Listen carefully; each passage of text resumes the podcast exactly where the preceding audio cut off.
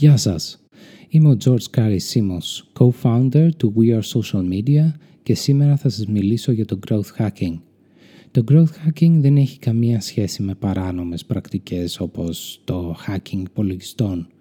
Ο όρος hacking εδώ χρησιμοποιείται όπως τη φράση life hacks, δηλαδή μικρά έξυπνα πρακτικά κολπάκια που κάνουν την καθημερινότητά μας πιο εύκολη. Έτσι, τα λεγόμενα growth hacks φέρνουν growth με έξυπνες ενέργειες.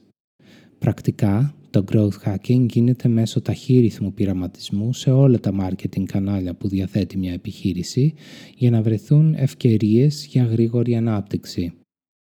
Στο growth hacking χρησιμοποιούμε συνήθως πολύ μικρό budget σε συνδυασμό με εφευρετικές digital marketing στρατηγικές και τακτικές για να φέρουμε αποτελέσματα.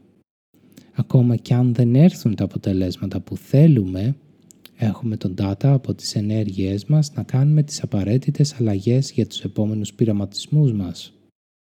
Οι στόχοι των growth hacking ενεργειών μας μπορούν να είναι διάφορα πράγματα. Η αύξηση χρηστών, για παράδειγμα, η ενεργοποίησή τους, η μετατροπή τους σε πληρωμένους πελάτες, η αύξηση πωλήσεων σε ένα e-shop, αλλά και φυσικά άλλων metrics που βρίσκονται χαμηλά στο marketing funnel. Δεν μας ενδιαφέρει π.χ. το engagement. Δεν υπάρχει μία αποκλειστική τεχνική, τακτική ή στρατηγική που ορίζει το growth hacking και γι' αυτό τα παραδείγματα που τα παραδείγματά του δεν είναι πάντα άμεσα εφαρμόσιμα. Το growth hacking συνδέεται συνήθως με το χώρο των startups όπου υπάρχει πολύ μικρό ή και πολλές φορές ανύπαρκτο budget για την προβολή μιας νέας επιχείρησης και των προϊόντων ή των υπηρεσιών της. Αλλά φυσικά και η ανάγκη για γρήγορα αποτελέσματα.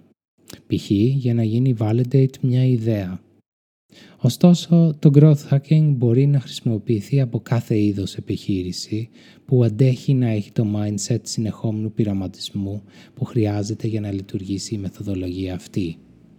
Αυτά για σήμερα. Μείνετε συντονισμένοι για τη συνέχεια και περισσότερα νέα και tips από την NoCrunch. Γεια σας!